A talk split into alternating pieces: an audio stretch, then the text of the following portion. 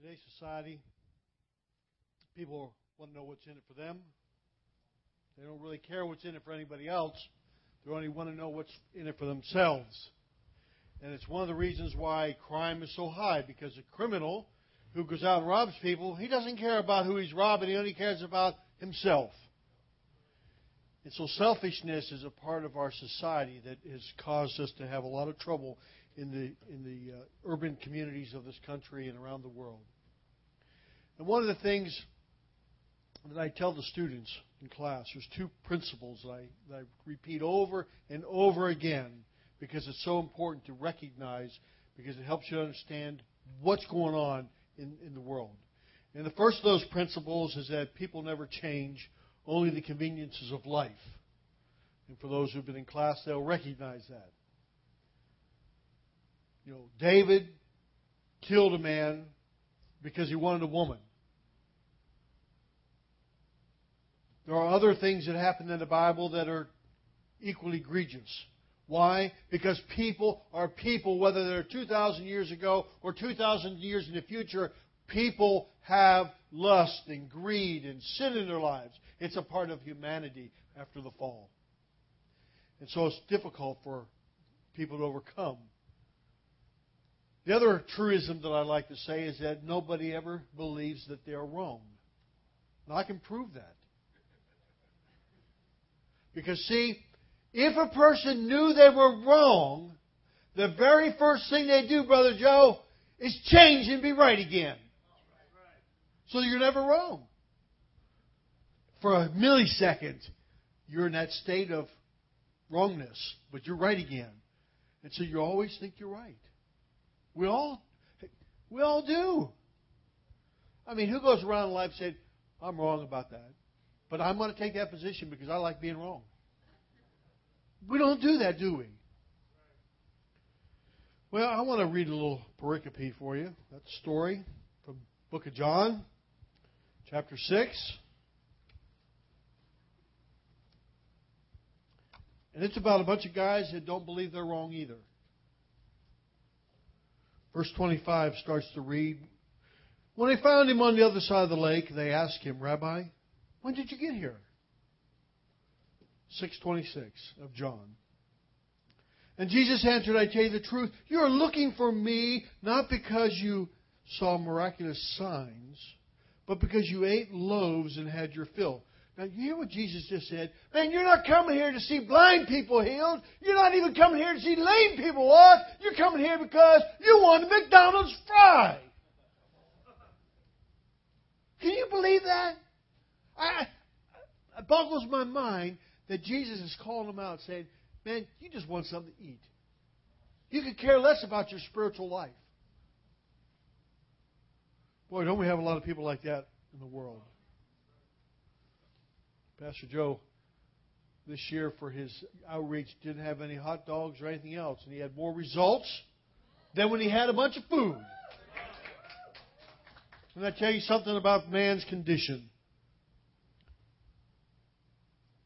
So they asked him, What miraculous sign will you give that we may see it and believe you? Now, come on.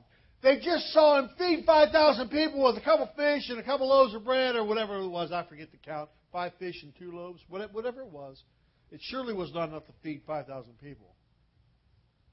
And he'd healed people and, and blind people and lame people and sick people, all healed. And then they had the nerve to say, well, what are you going to do for us again?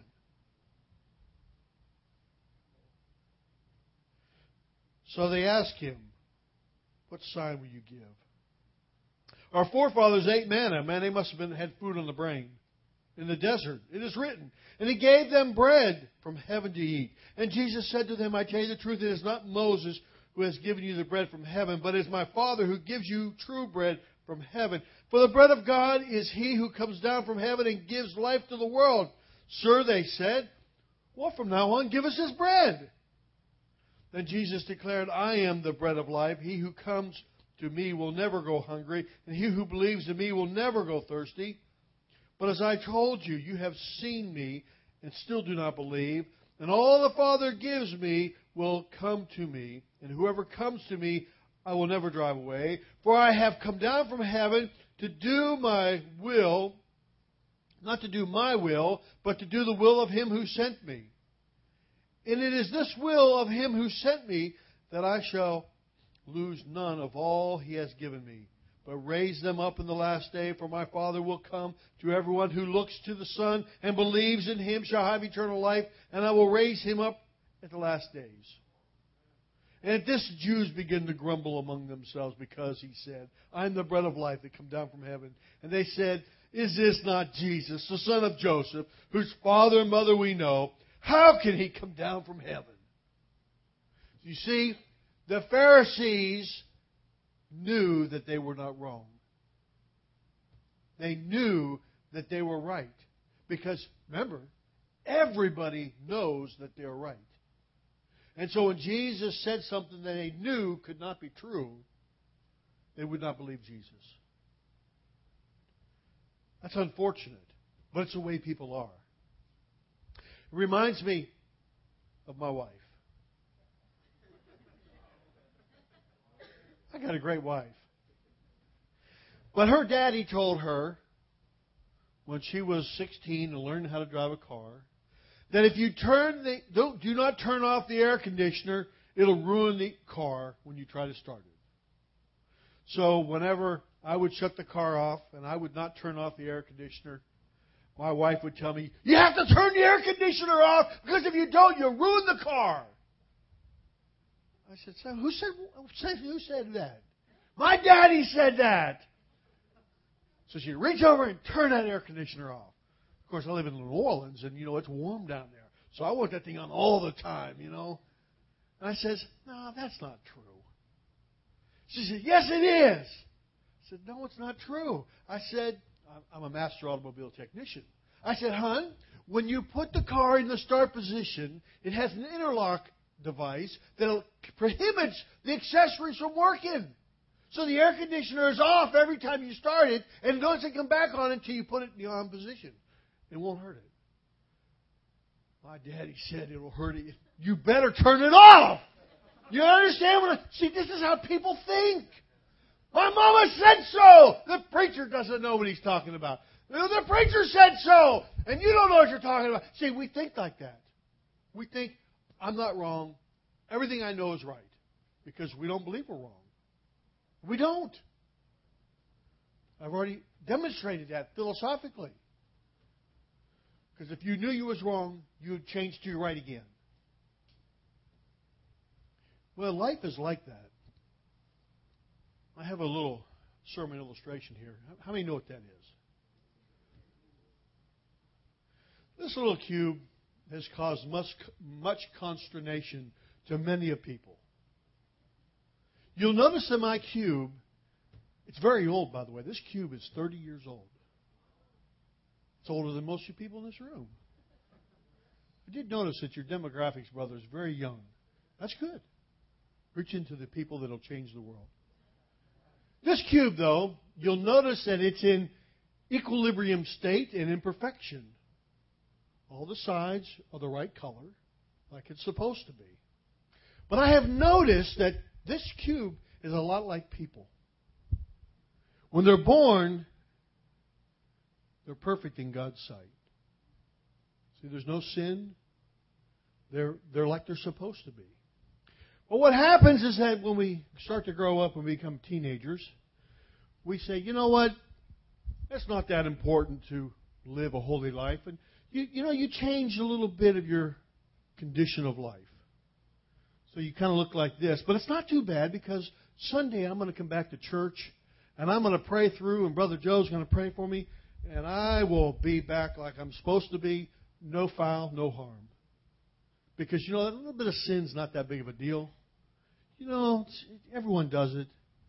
So the next week, you know, hey, you know, I got a little out of whack last week, but it's no big deal. I can, you know, I can still keep control of my sin, and and no one will know at church because, you know, when I get to church, I'll just put those pieces back together and and let everyone know that I'm in state of righteousness with God. You know, the problem with sin, though, is sometimes, you know, you get out there in the world and you're not paying quite enough attention to what's going on. And you're kind of like this cube right now. You're in state of flux to the point that, by golly, I don't know if I can put that back together anymore. Anyone want to do it for me? See, it's it's it's it's a real challenge. You see. Now, here's how I want to represent this. This cube can be restored by a variety of means. One method is is that I start peeling off all the little dots and then stick them back where they're realigned. That'll work. Unfortunately, though, when you do that over and over and over again, the little things don't stick too well.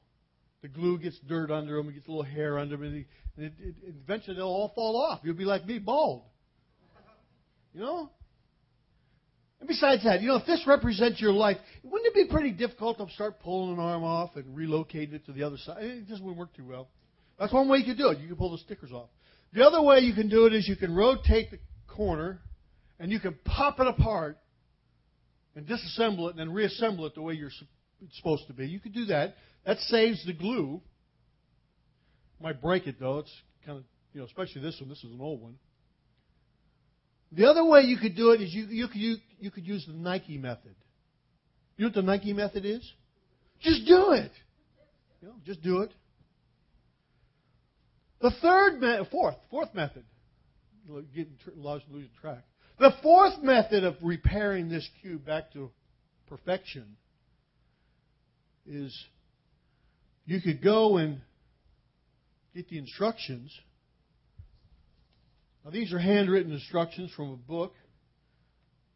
So if you'll follow these instructions to the letter of the law, you can restore that cube. You'll notice there are kind of drawings on there show you the different ways to do it. Now, when I was your age, you know, young, young, I was had this. I got this in '79 or '80. It had to be '79 because I was just out of college, and and a friend of mine had a book, and so I read the book, and these instructions I took out of the book because I'd given his book back. And I could do the cube at one time in my life in about a minute and 30 seconds. Now, that's not a world record. The world record, we looked it up yesterday. Pastor Joe and I looked up, it was 22 seconds, 22.9, something like that. You know, there's people who can put this back in condition in about 30 seconds, consistently. My fastest time was about a minute and 30 seconds. This morning I did it again because I had to put it back in shape. I didn't want to peel the stickers off. It took me about five minutes using my instructions. But I want you to see something here. If this was, represents life, then what am I going to put my life back together with? See, the Rubik's Cube is a little less complex than our life. Well, we have the book, by the way. We have the book. This is the book of life. Now, I want to go back to Jesus' story because you can see our condition is in, in life, we get all messed up. I don't care who you are. We get all messed up in life, just like this cube. And we have the book to put us back in shape. We call it the Bible. But I want you to look back to the story of Jesus and the bread of life. The reason why this story has so much power is because in the day of Jesus, when you needed bread, how'd you get it? Well, if you was real wealthy, you would go down to some merchant who was baking bread. But there, there is no jewel. Is it jewel? Is that what it was? There's no jewel. See, where I'm from, you know, we, we had Delchamps and they went out of business, and, and now we have Sav-A-Center and we have Rouse's and we have Walmart. You got Walmart grocery stores here too? And you have, oh, I saw an Aldi. You know, I like Aldi's. We don't have any down where I'm at anymore. They had them in Ohio, but not down south. You know, Aldi's nice and cheap. They got that good stuff, you know, good price. My wife misses Aldi.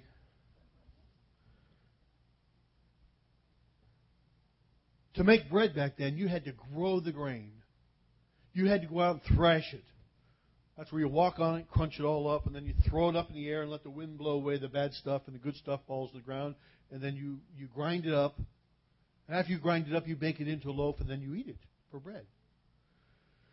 Now, you have to understand that if you have a drought, you don't have bread. It's not like there's a drought and you import it from Chile or China in this case. We, we, you know, everything we got now is from China. You can't do that because there's no system in place to do that. So what will happen if you don't have bread? You will starve and you might die. So when Jesus says, I am the bread of life, those words had meaning of reality. No bread, death from starvation. You go over and see pictures of Ethiopia and, Sudan, the children that starve to death. This is what happens when you don't have bread. So when Jesus used this expression, it is so powerful. Because it says, I'm the bread of life. And everyone knew that bread equals living in an alive condition without starvation. We don't appreciate that today because, well, you know, we, we have all kinds of programs. You know, if you're homeless, you can go get a food kitchen. They didn't have homeless food kitchens back then. You sat on the corner and you begged for a little money and hoped that someone would give you something.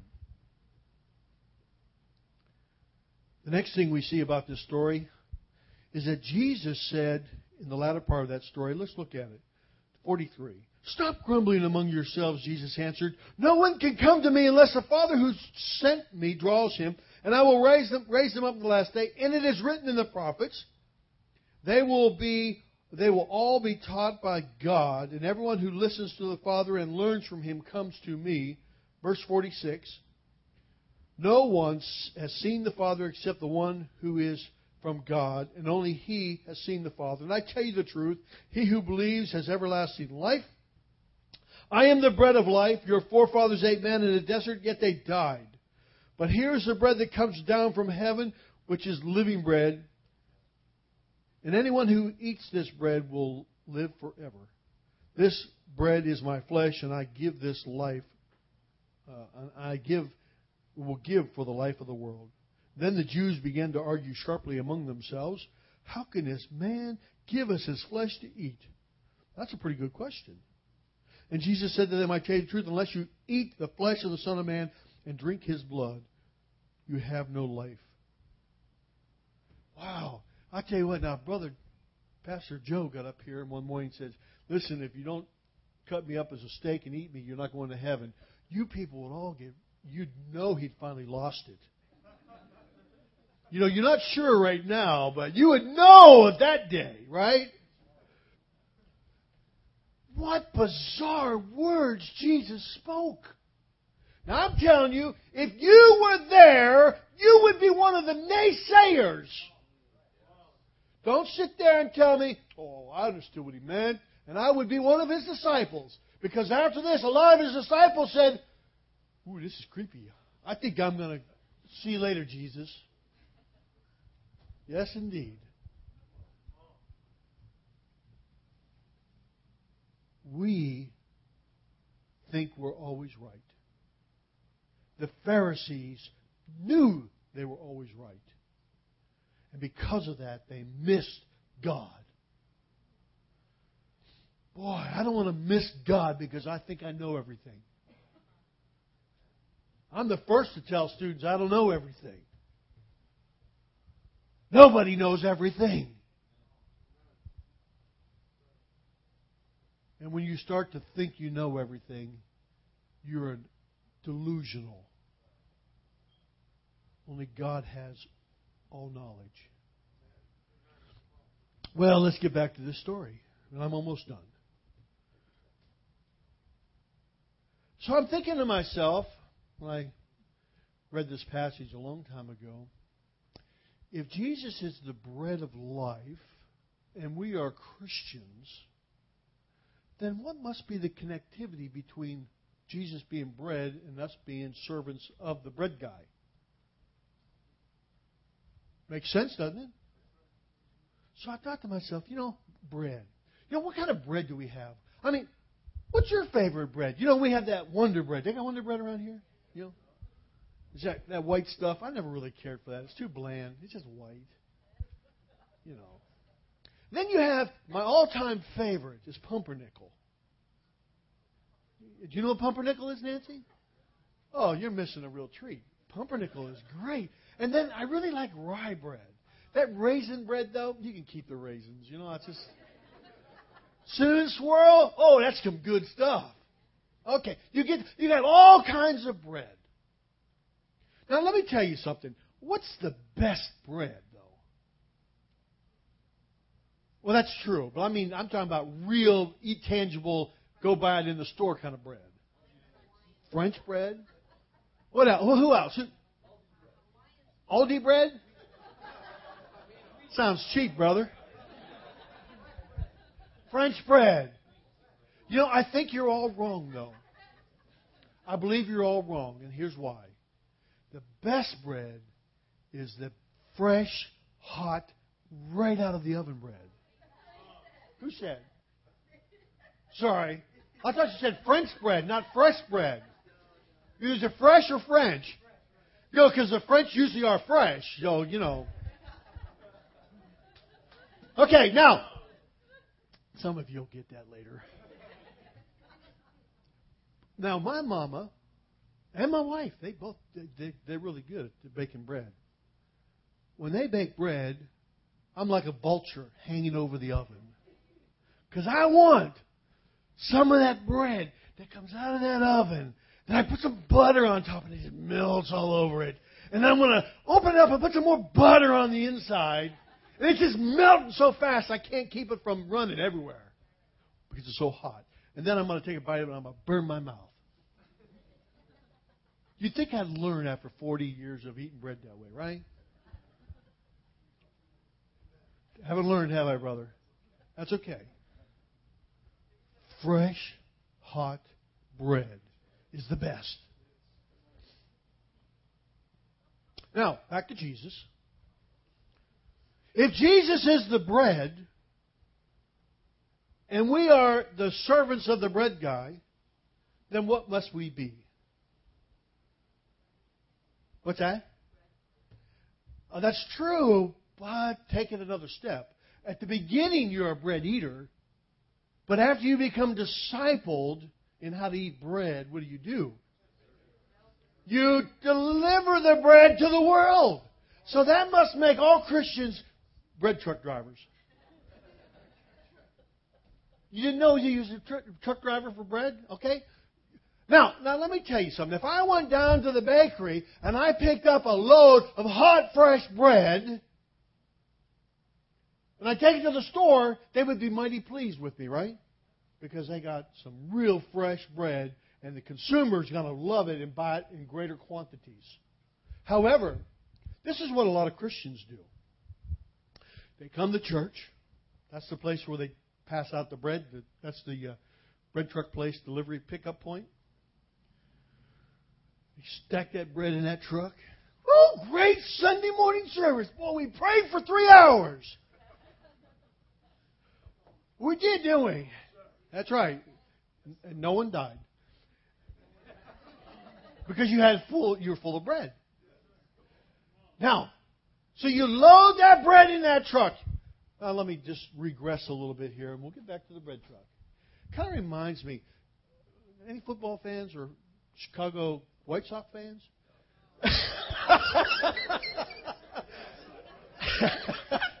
you know, now, now, see what what we got? We got the Bears. Is that what we got in this town? I'm a Steeler fan. Steeler. I'm a Steeler fan. I lived just outside of Pittsburgh for a number of years when I was a kid. You know, it's amazing to me that if the Bears win, I'm assuming that you would be this way. If the Bears win on Monday morning, you go to work, everyone's excited. Isn't that true? I mean, I'm in New Orleans and we have the Saints, and well, they sometimes are the Aints, but sometimes they're, they're pretty good. Last few years they've been pretty good. Last year they kind of let us down, but that's why I'm a Pittsburgh fan. I've never changed because we got six rings. Okay, six. All right. Why is it that when Christians come to work on Monday, they're not that excited about God? We're more excited about a bunch of guys putting on tight pants, running around trying to get a pink pigskin across the line. I think that if we are truly servants of the living God, that we would, when we go to work on Monday, we would say, We have fun in church yesterday. I get sick and tired of Christians. I gotta go work today. Man, no, you had a great time in church yesterday. God met your need. You should tell people. Woo! I, I tell you what, now it goes back to the bread truck. The problem is, is that as a bread truck driver, we shove all that bread in there, and then next week we go on vacation for a few weeks, and then we go back to the store after it's all turned to mold, and we expect people to like it. We cannot give people moldy bread. And if you want to mold and vegetate as a Christian, I feel sorry for you. Because when you have the best bread in town and you're handing out to the people who are starving spiritually, you will change lives like you've never seen. Because Jesus was in the business of changing lives. And we are in the business of changing lives. And when you forget that, you are moldy, stale, and nobody wants you. Brother, is that not true?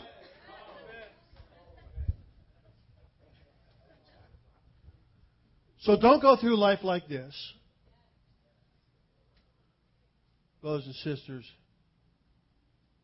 read the book. I'm going to conclude with this. Remember, I told you I used to be able to do this in a minute and 30 seconds. Brother Joe and I had this out last night, and I pulled out my instructions. I put these instructions on my computer so I wouldn't lose them. I have had these instructions in my file cabinet for 30 years. And I said to myself, man, I'm going to lose those instructions. So I digitized them, and now I have it on my hard drive, which is backed up by carbonite. So I will never lose my instructions. So I got them out last night, and I had page four in position of page six. And I was scratching my head saying, why does this not work? I said, this should always work. I have done it hundreds of times with my eyes closed almost when I was 30 years younger. So this morning I realized that I had page 6 and 4 reversed I stapled them this time. So that when I give them to Adolfo, he'll be able to do this. And then I did it the first time. It took me about five hours. I was up late last night thinking about it. And then I realized I had a page wrong this morning. And it took me about 30 minutes, and then my cube fell apart.